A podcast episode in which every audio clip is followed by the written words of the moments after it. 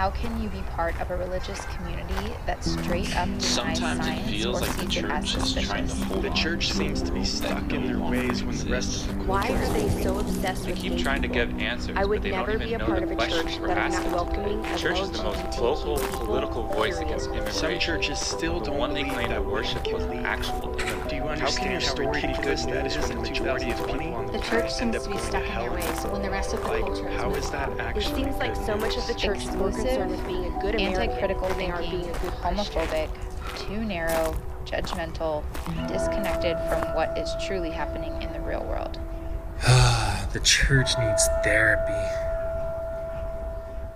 Welcome to the newest episode of The Church Needs Therapy.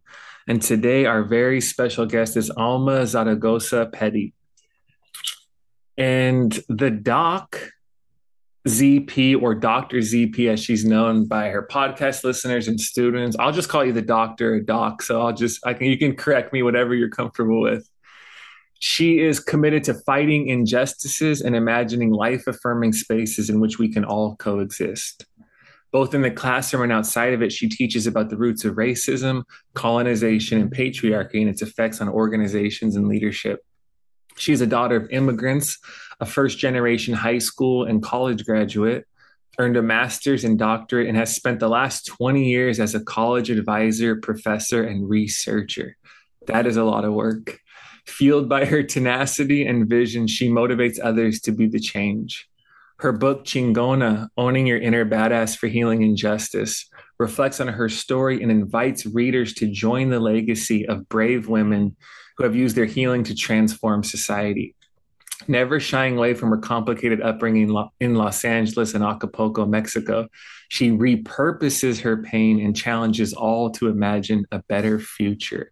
In the book that I mentioned, I'll mention again at the end and probably throughout the interview, will be out on November 1st. I want to make sure I got that right. Yes. November November 1st. And is it Mhm. up for pre-order before that?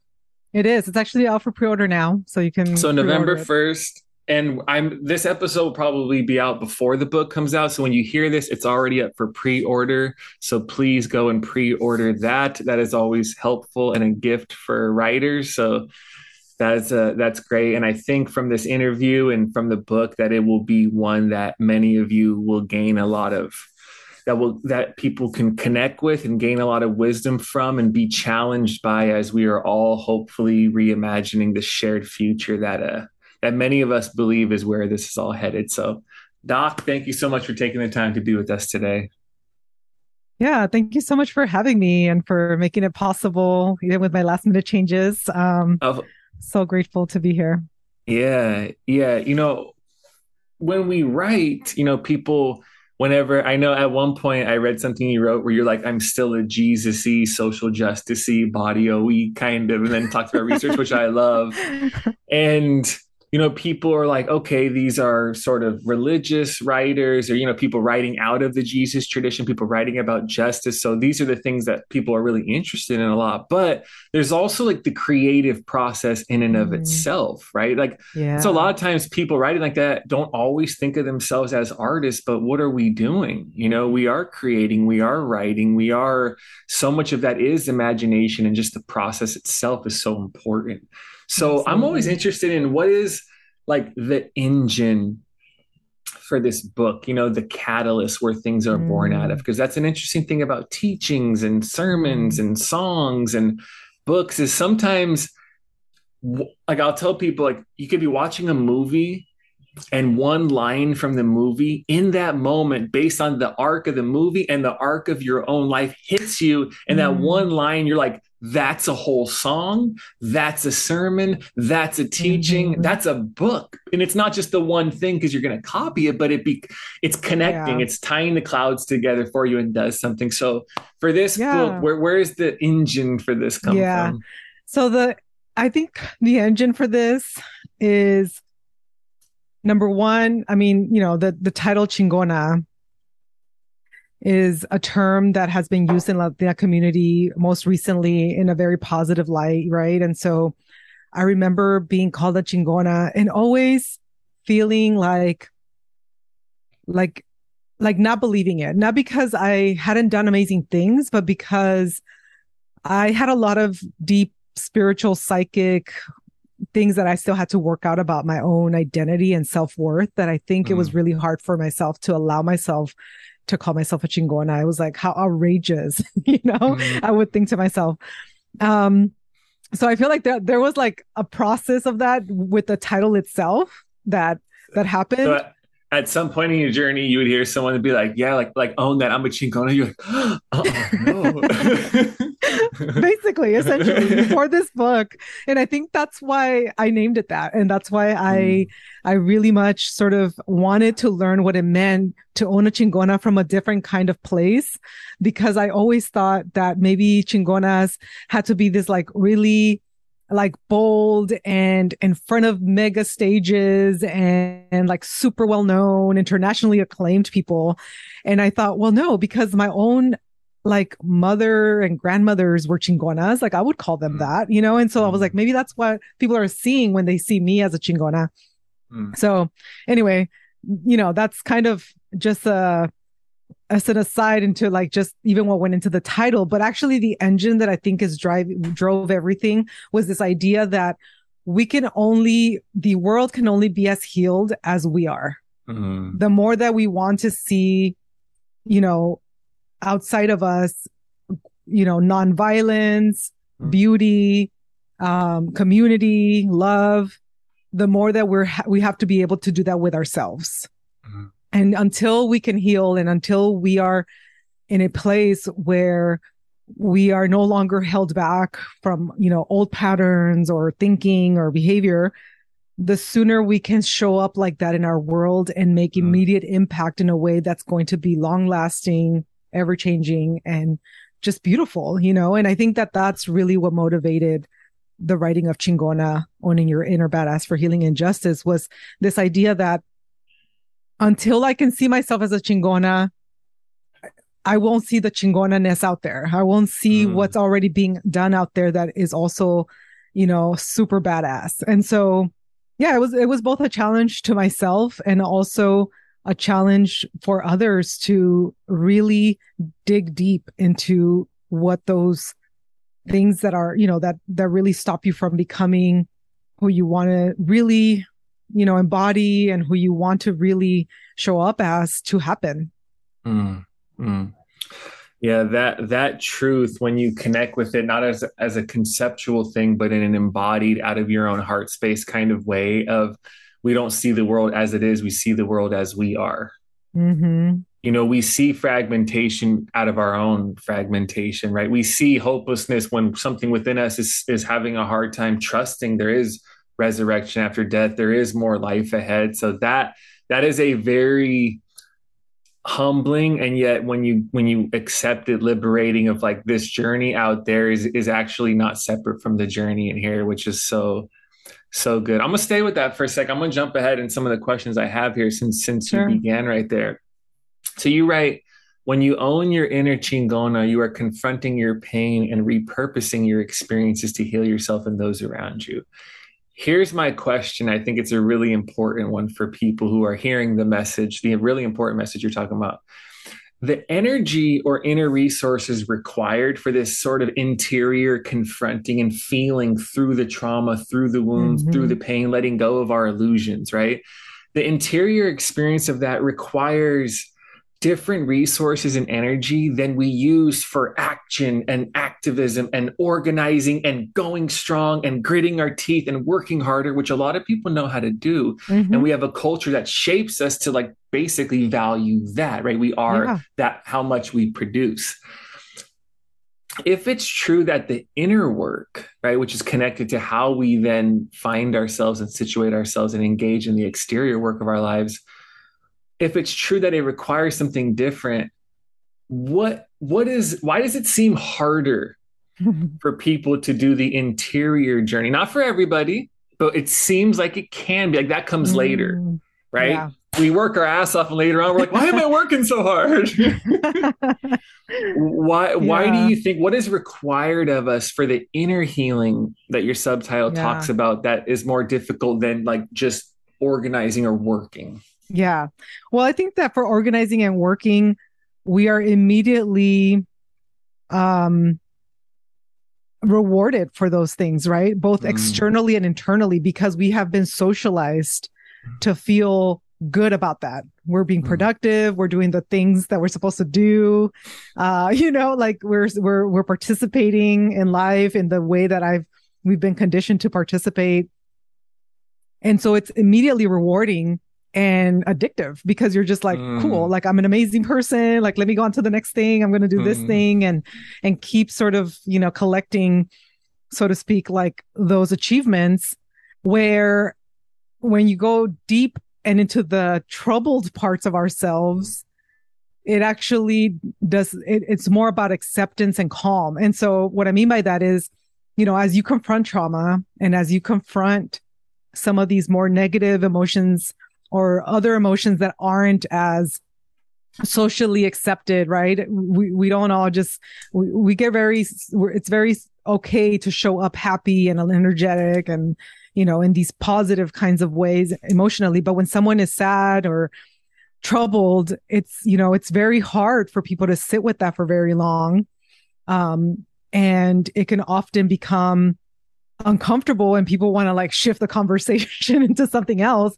Um, and so when we are in those places, it's hard to do that with ourselves too. Like we also want to shift the conversations with ourselves. We also want to like, you know, run away and be like, nope, that's this is not where I want to sit. This is really uncomfortable or really Girl, why would I why would I sit with the uncomfortability of healing when I could just when I could just write about healing and freaking get a book deal? yes, let me tell y'all that I had to sit with this uncomfortability for years before I got to Mm. the place where I could write about it and make sense, like Mm. Enough for people to want to, you know, uh, publish my book. So before that happened, you know, I was in like five, seven year long journey of really digging deep into that trauma and the sort of physical responses that I was starting to have. So for me, a lot of it began because I was having panic attacks. It was very, Mm. very much like, like hard to ignore. Um, and ever since then, I've actually have really dove into like some other, um, you know, books about just how much we hold in our bodies and Mhm. how much, how much, how toxic that can be at an actual physical level, like what it can Mm. create in our bodies. Like, I don't Mm. want to, you know, I don't want to start going down that line too, too soon, but just even like the, you know, all of these, uh, long-term illnesses, terminal illnesses that we sometimes Mhm. have, you know, like there has been research now that is showing that people who have been through certain types of trauma tend to have those certain types of diseases and disorders. And Mm. so at that time, I didn't know this, you know, I just thought like, well, this is hard to ignore, you know, like when it wasn't physical, it was, ve- it was a lot easier to ignore.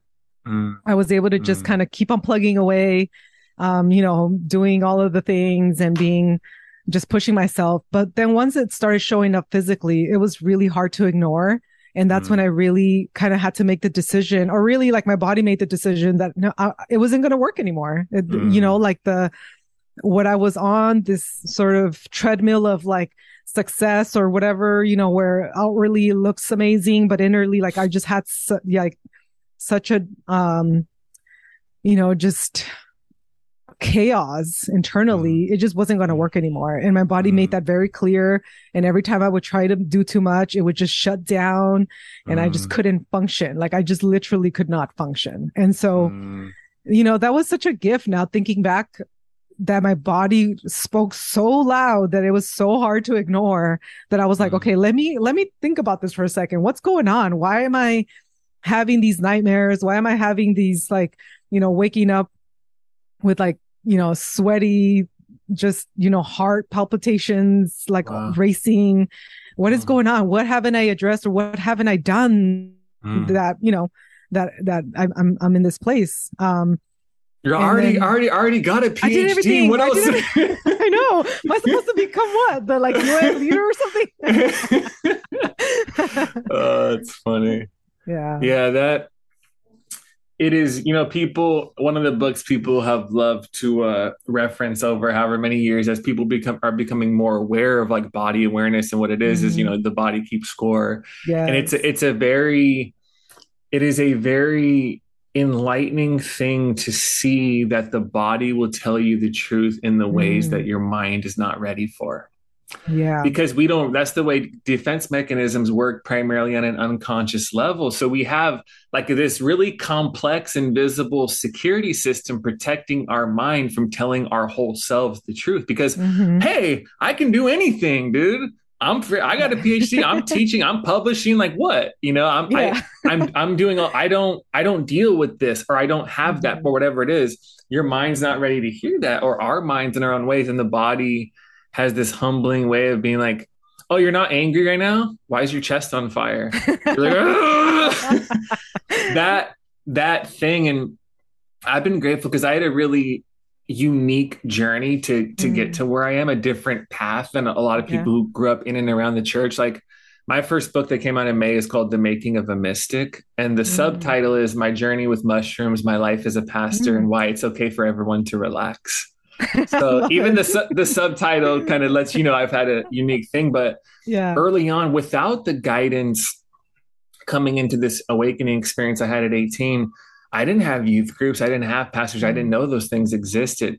What, but my faith began with this direct experience of spirit. And what my Mm. primary guidance was as I look back was the aligning of my body and my heart and my mind. Like that was my compass, like trusting Mhm. my body. That's what I had because I didn't have another voice to trust in that way because Yes. I didn't have those people around me to guide me to the future. And so sometimes I think compared to a lot of my peers, and I'm sure types of folks you've met through Yeah. Christians and publishing and all that, is like I grew up kind of like backwards, where like a lot of people work really hard and build something and then are like, Am I anxious? Am I worn out? Why am I doing Mm. this? Do I want this? Like we start asking those questions. Whereas mine sort of began with that and it was a Mm. slow growth in the action, the the activism, the work for me came later.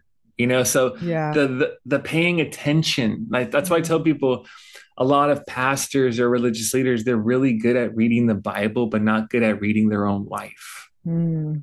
you know like we can read Yeah. the text of scripture but not the text of the spirit who is writing something unique in and through us and that's a it's like what i said about the inner resources that's a different skill it's a different It thing is. to start to do that you know um Yeah.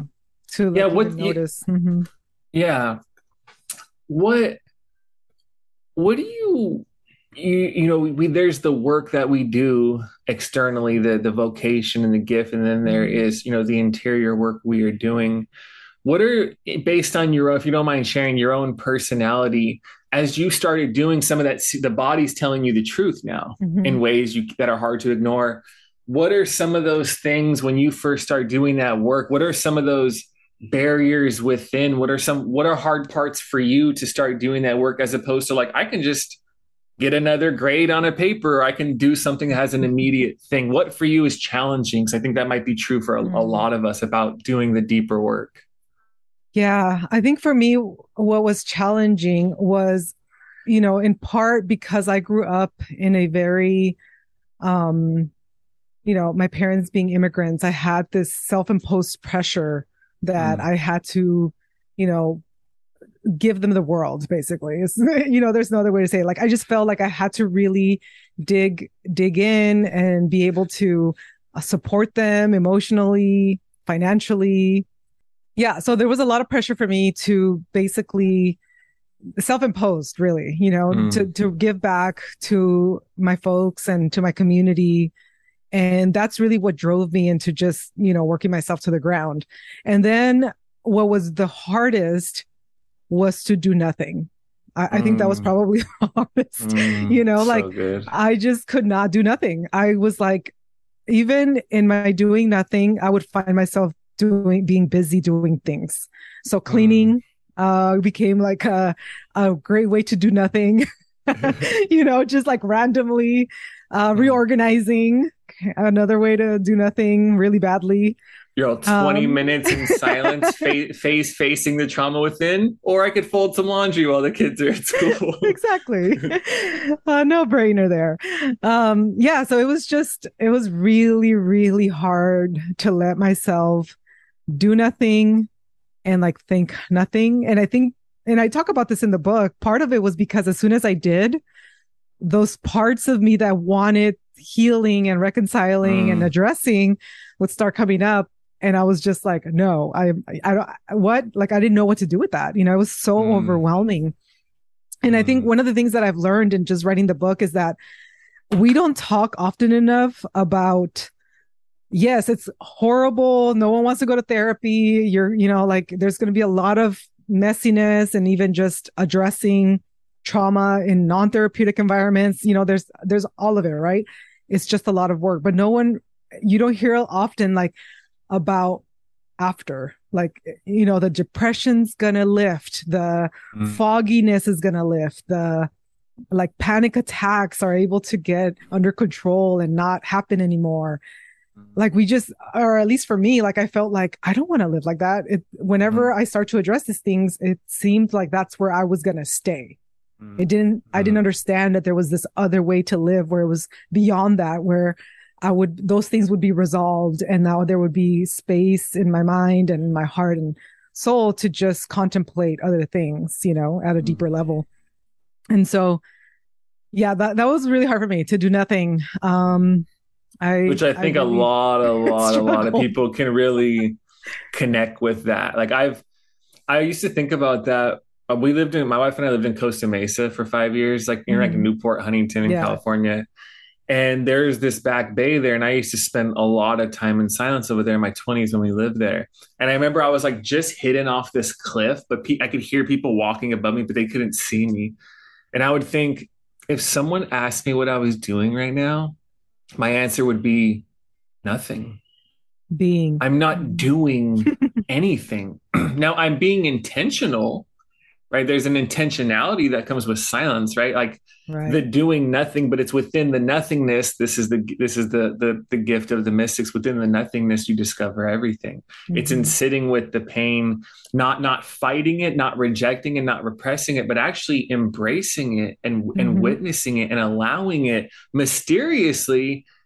All of a sudden, the power it has over you starts to lose its grip. But I'm like, sometimes the hardest part about spending time in silence or being present to whatever's within is just doing nothing. Like, in order for me to say yes to this, nothing, I have to say no to everything else vying for my attention. And even as a person who's had a practice of silence for a long, long time, I still feel that resistance within me to when I sit down to silence of like, I could just jump right in and start writing this morning instead of being in silence for a while. So mm. that unconscious avoidance of those spaces when you look back drives us so much in our decisions you know Mhm. even even to produce even to achieve you know it's like how many sometimes i have a chapter in the book called feeling shitty and i'm like in there i'm like how many pastors mission campaigns and big things actually was an unconscious way for them to try to achieve their way out of them feeling shitty on a Monday morning instead of being pre- instead of being present to what was there. You know what I'm saying? yeah Like that's that's really real when we That's have real. that achiever thing. So yeah, I appreciate you uh you sharing that silence. I could fold some laundry. I could I could do some dishes. um yeah when I was when I was uh, in, in grad school, my focus at that point, this is a long time ago, was on Black and womanist theology. And so when we think about womanist theology, right, it's born out of the Black experience of women in the United Mhm. States, right, a very specific location. But womanist theology, womanist thought is not only liberating and healing for Black women, it to Mhm. me can be a guide for anyone on the journey of Christ, the journey in life towards wholeness and towards healing. yeah And in a similar way, how does getting in touch, back to the book now, getting in touch with your inner chingona provide guidance and hope for everyone, right? It's born Mhm. out of this, but it's for everyone, right? That's how I see these. Like, Yes. how does that work? What is hope does it give? Not just for someone who looks like me, you know, Yeah. someone who's different, right? Yeah, absolutely. No, and I think that um you know, something that you mentioned just in terms of black liberation theology and womanist theology um right before I, I embarked in writing this book, I also got really deep into mujerista theology and understanding a lot of the ways that the brown church has existed pre-colonial times in the place where I was raised in Mexico and the in the beautiful ways that were in which you know the Virgin Mary appeared to like indigenous folks and like things that you know as an adult going into uh white church spaces were kind of you know not only ignored but also like actively thought of as like uh not true not biblical whatever um like syncretistic really, or even like those types yeah, of things of like right. other religions like witchcraft like people with the fear of like any, any any expression of spirit in indigenous spaces outside of a colonial form is like yeah exactly and so i remember you know that really like driving my just desire to really understand even deeper you know some of the things that in you know some of the the women in my own history and how they were seen as differently. So one of the people that i talk about in my book is of you know the Nahuatl woman that was given to Hernan Cortés as a gift and who mm-hmm. has since in Mexico been called La Malinche, which is a derogatory term for like a political traitor um, mm. and it's still used in that way now. It's like it's mm. still uh, very much seen in that way to be called a Malinche. That's what it means. And I thought that's so interesting that this woman Malintzin has been come to be known as La Malinche, but when she was an indigenous woman trying to survive, it was actually pretty amazing that she did, and that we have mm. like records that she mm. gave birth to the first quote unquote hijos de la chingada, which is what Mexicans were called. You know, people mm. from indigenous and Spanish roots wow. were called in Mexico and where the word chingona comes from. Mm. Um, it was actually pretty beautiful that, you know, this woman who has been seen as primarily a traitor, if you really think about what she had to endure and all of the things that she had to really, you know, resist maybe even psych you know like psychologically mm. or you know in her community she's a survivor you know mm. she's someone that um became you know i think for other people and and as we you know i think a lot of folks who have recasted sort of her role have become this amazing ancestor that was able to survive and and mm. thrive mm. despite you know um just the killing of her people and indigenous mm. and other indigenous groups at that time. And so, you know, when I think about when I think about that, um, and the ways that maybe this book also talks to people beyond that is that I think we can all find ways of recasting, right, or retelling stories in our own histories mm. when it, it's been seen in a certain way to start sort of seeing it in a very, very different way and understanding that the way that it's presented to us is not the only way that it can be seen. You know hmm. questioning that is important. And that's that's i think that's universal. I think you know there's uh in her case and in a lot of you know historical figures cases it's often like who had the power to tell that story at that time. And that's how the story got told. And as a lot of people go back and re-envision uh, you know, other ways that we can see that same story, it becomes really clear that there's actually so much beauty in, in, in a lot of these stories. And so for me, that has been one of the ways that I've, I've really been able to not just recast her story, but also even the fact that, you know, for so many years, seeing myself as through an imposter syndrome, for instance, or seeing myself mm. through this lens of like not being good enough or, you know, achieving enough or worthy enough.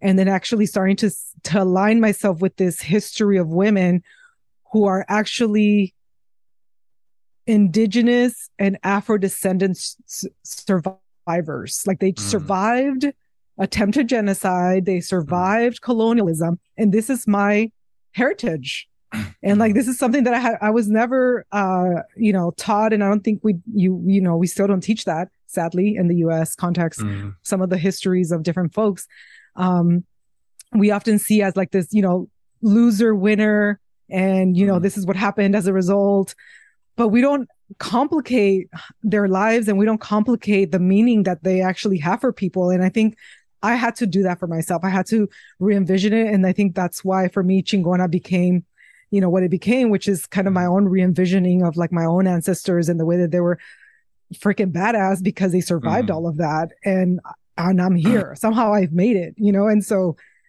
there's so much that they accomplished. Mm, mm, yeah.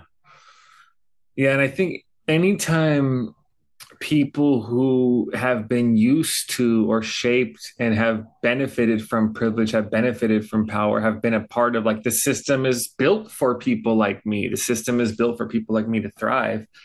But I think one of the great gifts of hearing the different tellings of the story, right? There's a story beyond American exceptionalism. There's a story mm-hmm. beyond manifest destiny, right? There's other ways of telling these stories that are a lot closer to reality, you know? and wh- I t- to me, I think one of the great gifts, even when you think about people's own transformation, is we know more and more that whether it's you can look at patriarchy and sexism, you can look at institutionalized white supremacy and Eurocentricity and privilege. I'm like, those things, yes, in a day to day political economic thing are quote unquote good for white people in terms of status and where you're in resources. But existing in places of privilege and privilege and power for that long and living within the delusion of the stories that are being told that uphold it is actually bad for the humanity of the people in Mhm. privilege and power long term because there's just so much lies that hold together those tellings of that stories that it doesn't allow people in power to really see people on the margins and the humanity like you need people who are different from you to tell the truth about your existence to help you Mm. see yourself and the truth of the story with more clarity and that's the thing about power is you can be so disconnected and detached from the lives of other people you don't have to hear those stories you know so to me Right. people who have historically been on the edges or been on the margins i'm like those stories are here to liberate you from yourself from the the ivory towers right in the academy you know from the the from the from the geopolitical spaces of suburbs Mhm. that were created to be homogenous, to be away from other people. Like they're trying to save you from these spaces that are now allowing you to live in a place that's so not connected to the truth Right. of who we are as a common humanity. You know, to me, these stories always carry the potential to do that for more and more white folks, just to like be as straight up as possible. So, um, here's a question that I have my own version of this very different, you know, but I think a lot of people have, have experiences like you start to read, you know, you're reading post colonial writers, you're reading these badass women, you know, you're reading about these indigenous stories. And it's, man, when you know, when you're by yourself reading it, you're like, dude, this is like empowering. Like, this is sick. you're like, holy, like, you know, you're like, this is amazing. Like, if you're a reader, you, Yeah. that's amazing. Those are amazing moments. And so we think about as a social justicey, Jesus-y person, like, you know, I saw you write somewhere on Instagram.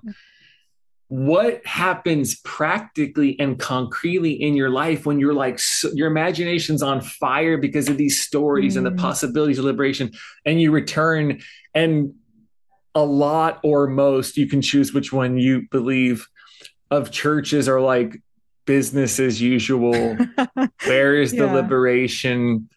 Where is the difference? Where is the radical inclusivity? Or like how has that worked for you like you're stoked you're excited and you return you're like damn but that those streams of radical liberation get so lost within the larger Mm. river of a religion that holds up the status quo so often so yeah. how does that movement work for you in terms of like excitement like ugh like where do we go and how has that felt for you along the way Yeah.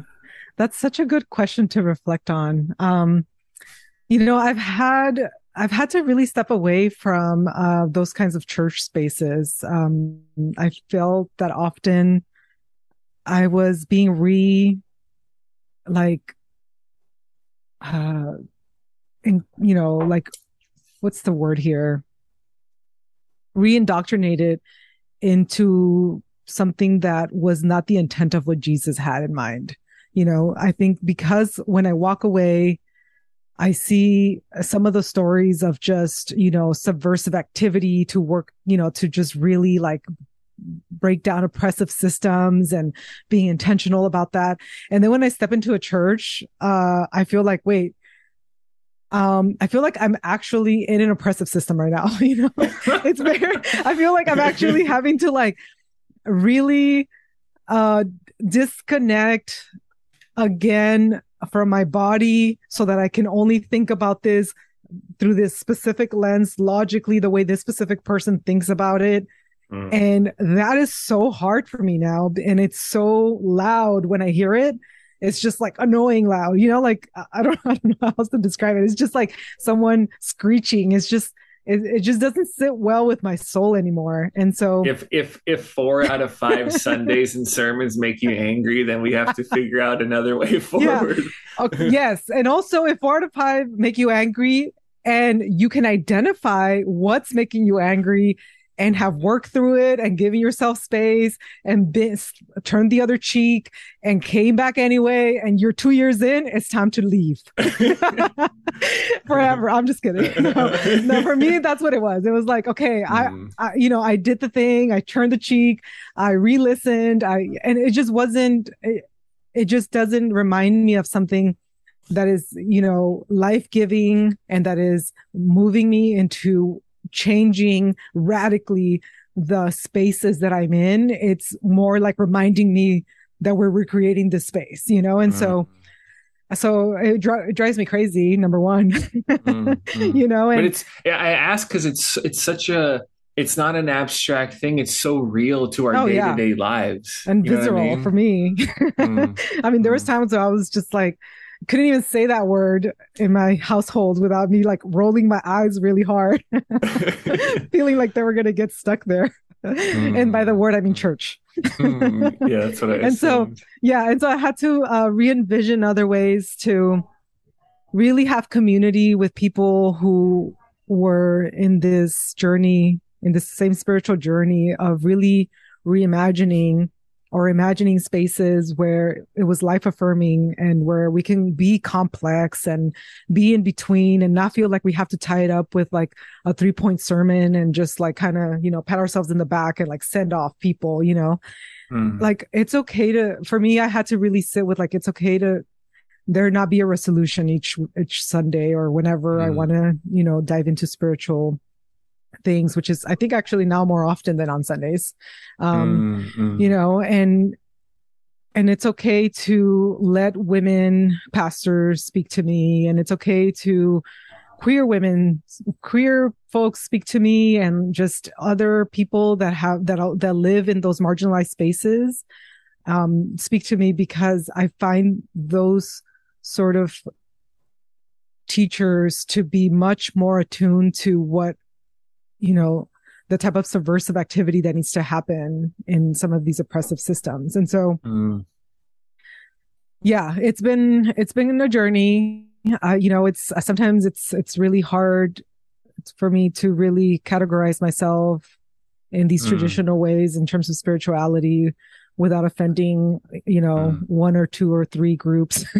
Mm. um, you know, so, but yeah, yeah, that where, where I am yeah that that i think that question you know we have these larger like in terms of systems thinking making connections exciting you know dismantling seeing new ways and you return mm-hmm. to cultural or religious spaces and you're like damn this is tough you know because and it's and oftentimes it's not like you can move past the stage of like i'm just angry you know hopefully we can grow mm-hmm. like you can have your critiques of anything without having the visceral experience forever of being stuck in your anger because that takes away from our joy you know right. there's ways to move on from that but it's not just like like a like a rebellious teenager who's like i'm angry this sucks it's like i in my own when we talk about mind heart and body in my own integrity and alignment i can't be here because mm-hmm you're gonna i can't do this and you wouldn't want me either yeah. if i'm honest here it, it doesn't make sense you know so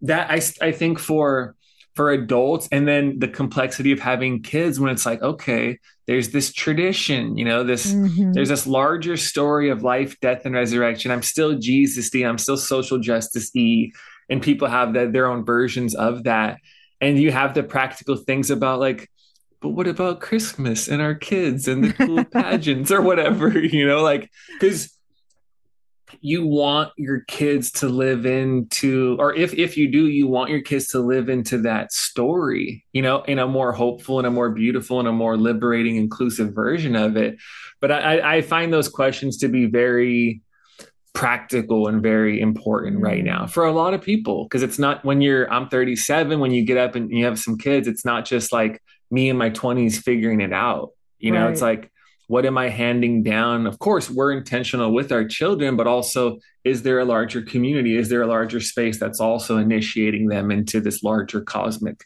right. story um so with that said you know, I mentioned it a few times, you know, the Jesus-y, social justicey, and you add barrio, you know, to that before talking about being a researcher in one of your Instagram posts. How does the concrete life of Jesus, this story of life, death, and resurrection, now ground you and empower you on your path towards loving and healing and working towards justice?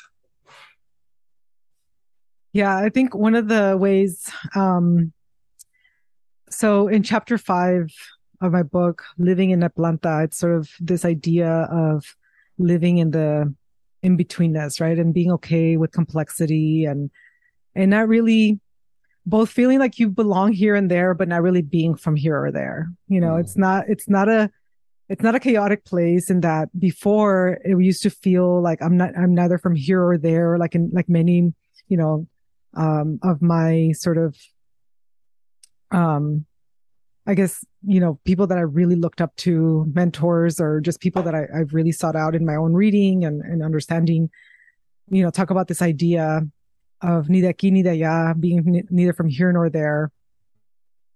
But also that not being a bad place where you feel chaotic and like there's too much going on, but rather a place of like, you're both in, you're in, in, in many different kinds of spaces and all of those spaces are you, you know? And so that to me is what living in Nepantla means. And so, you know, it's, it's about, for me now when I re-envision sort of what Jesus means to me, it's, mm. it's this idea that I talk about in terms of being a culture coyote. So, you know, coyotes and what they have represented in the Latino community or in the Latina community, they're these, they're the folks that, that help immigrants travel to the, you know, to different lands. So coyotes are the, the folks that know the lay of the land and try to, to take you to this, you know, from let's say Mexico into the US.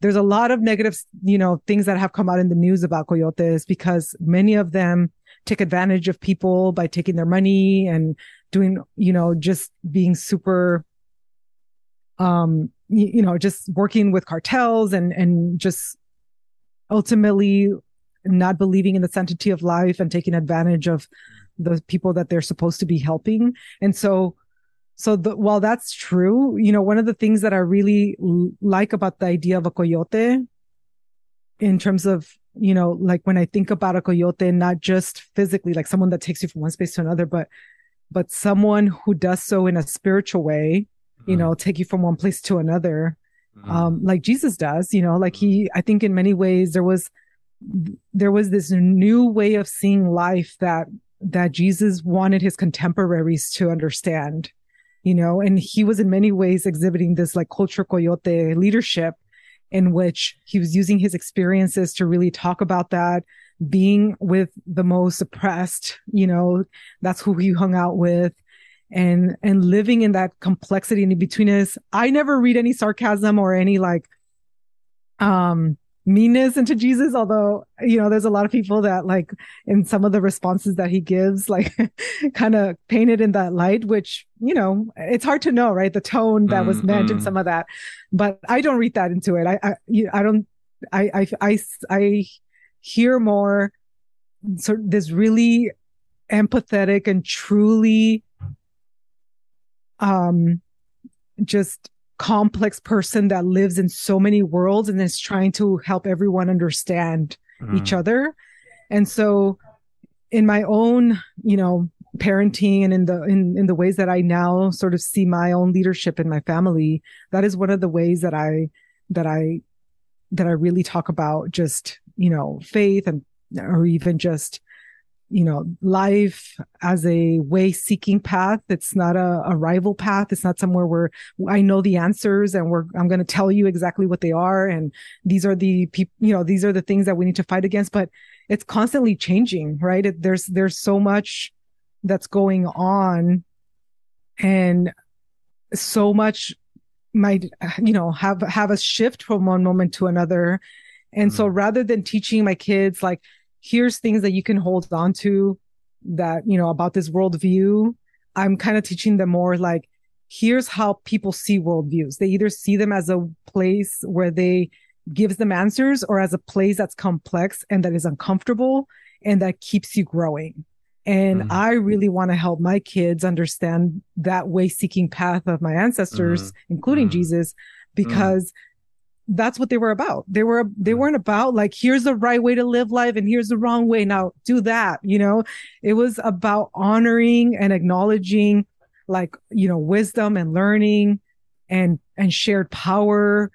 And, and I want my kids to be able to see that in mm. Jesus and not mm. these other things that we've made him out to be, you know, mm. including Santa Claus on Christmas or whatever. Or, oh, that's so good. Yeah, that, even right there, when I talked about people in positions of privilege and power hearing stories from places that have mm-hmm. been historically marginalized, even when you hear things out of it, different native tongues, different languages already, because mm-hmm. that concept that you're describing, which for white people would be pronounced more like coyote if you didn't know exactly what to, true, to, true. to, to make to make the connection when you hear about stuff. But that which carries you from one space to another. You know, to me, I'm like the spirit is that which is always calling mm. us forward. You know, mm. it's that which draws us from the threshold of the old into the space of the new. If when we talked about the healing journey, if you can hold that space long enough in the discomfort, to me, spirit will always carry us through to the other side into new life. So even to see the role of Jesus as that which keeps us evolving and carrying us through transitions is already is such a a cool way to mm-hmm. and a helpful and a, and a and a and a beneficial way to even think about you know Jesus calling us all forward and spirit calling us all mm-hmm. forward in the world. Here's my last so I'm going to remind people Chingona, Owning Your Inner Badass for Healing and Justice. If we look it up on Amazon, Alma Zaragoza Petty. Find that book, pre order it. Find her on Instagram and follow her. Is it Doc? Is it Doc ZP on Instagram? The Doc ZP. The Doc, the DOC on Instagram to stay always a good way to kind of follow along, stay in touch toward the release of a book. So get that book. Um, support her continuing work that she does, which is so good, and also receive the gift that she offers through the book itself. And my last question to you is you know, when you write, there's 20 year olds, late 20s, early 30s, whoever it is that's reading, and they come away, you're like, I hope from this, when we think about hope, when we think about not just providing the dis- the vision to dismantle, critique, and take apart, which is always necessary for clearing the way. That work's all important. It's all part of the same movement.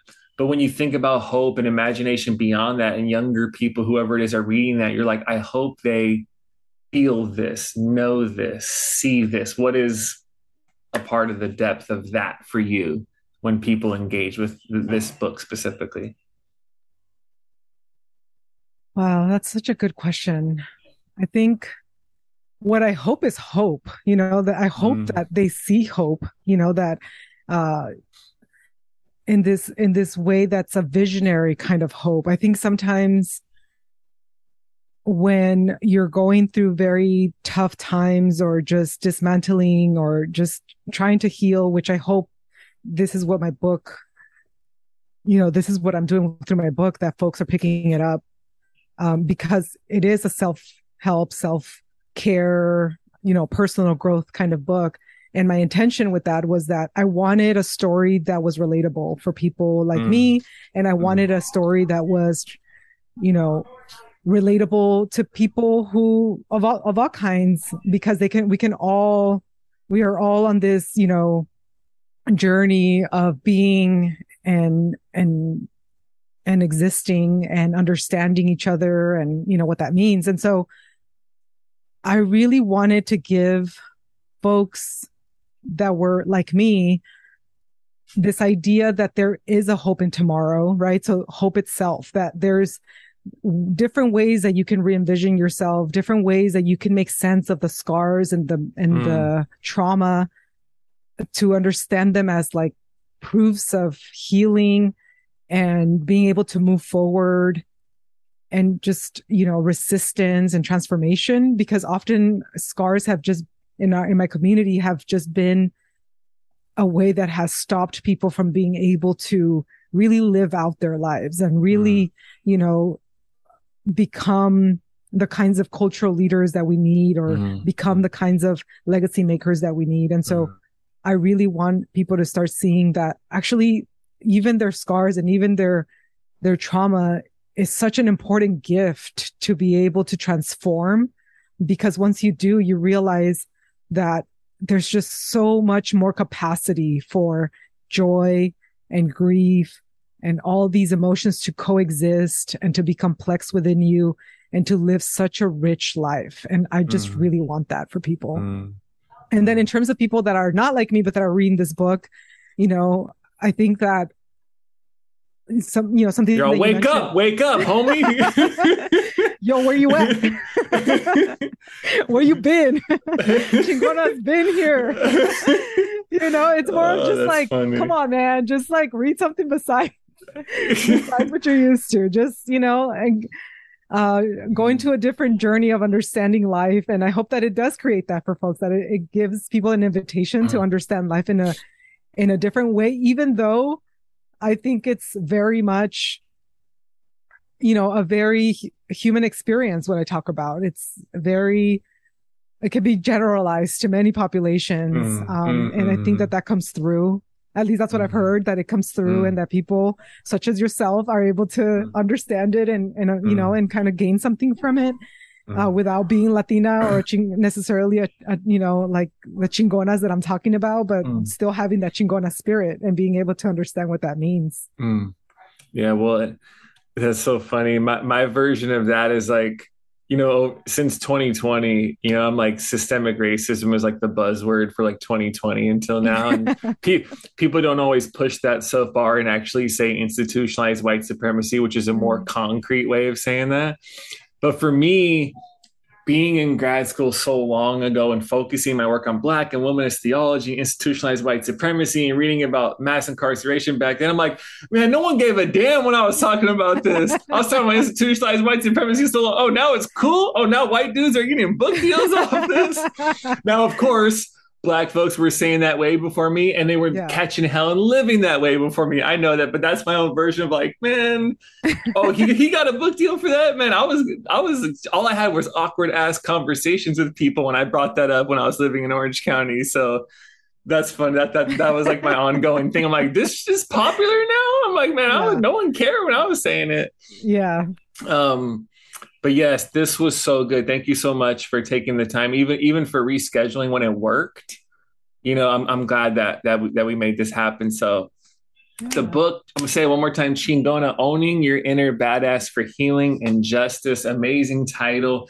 Please go get that pre-order right now. Follow along the journey. And Doc, I appreciate you uh, taking the time. This was great.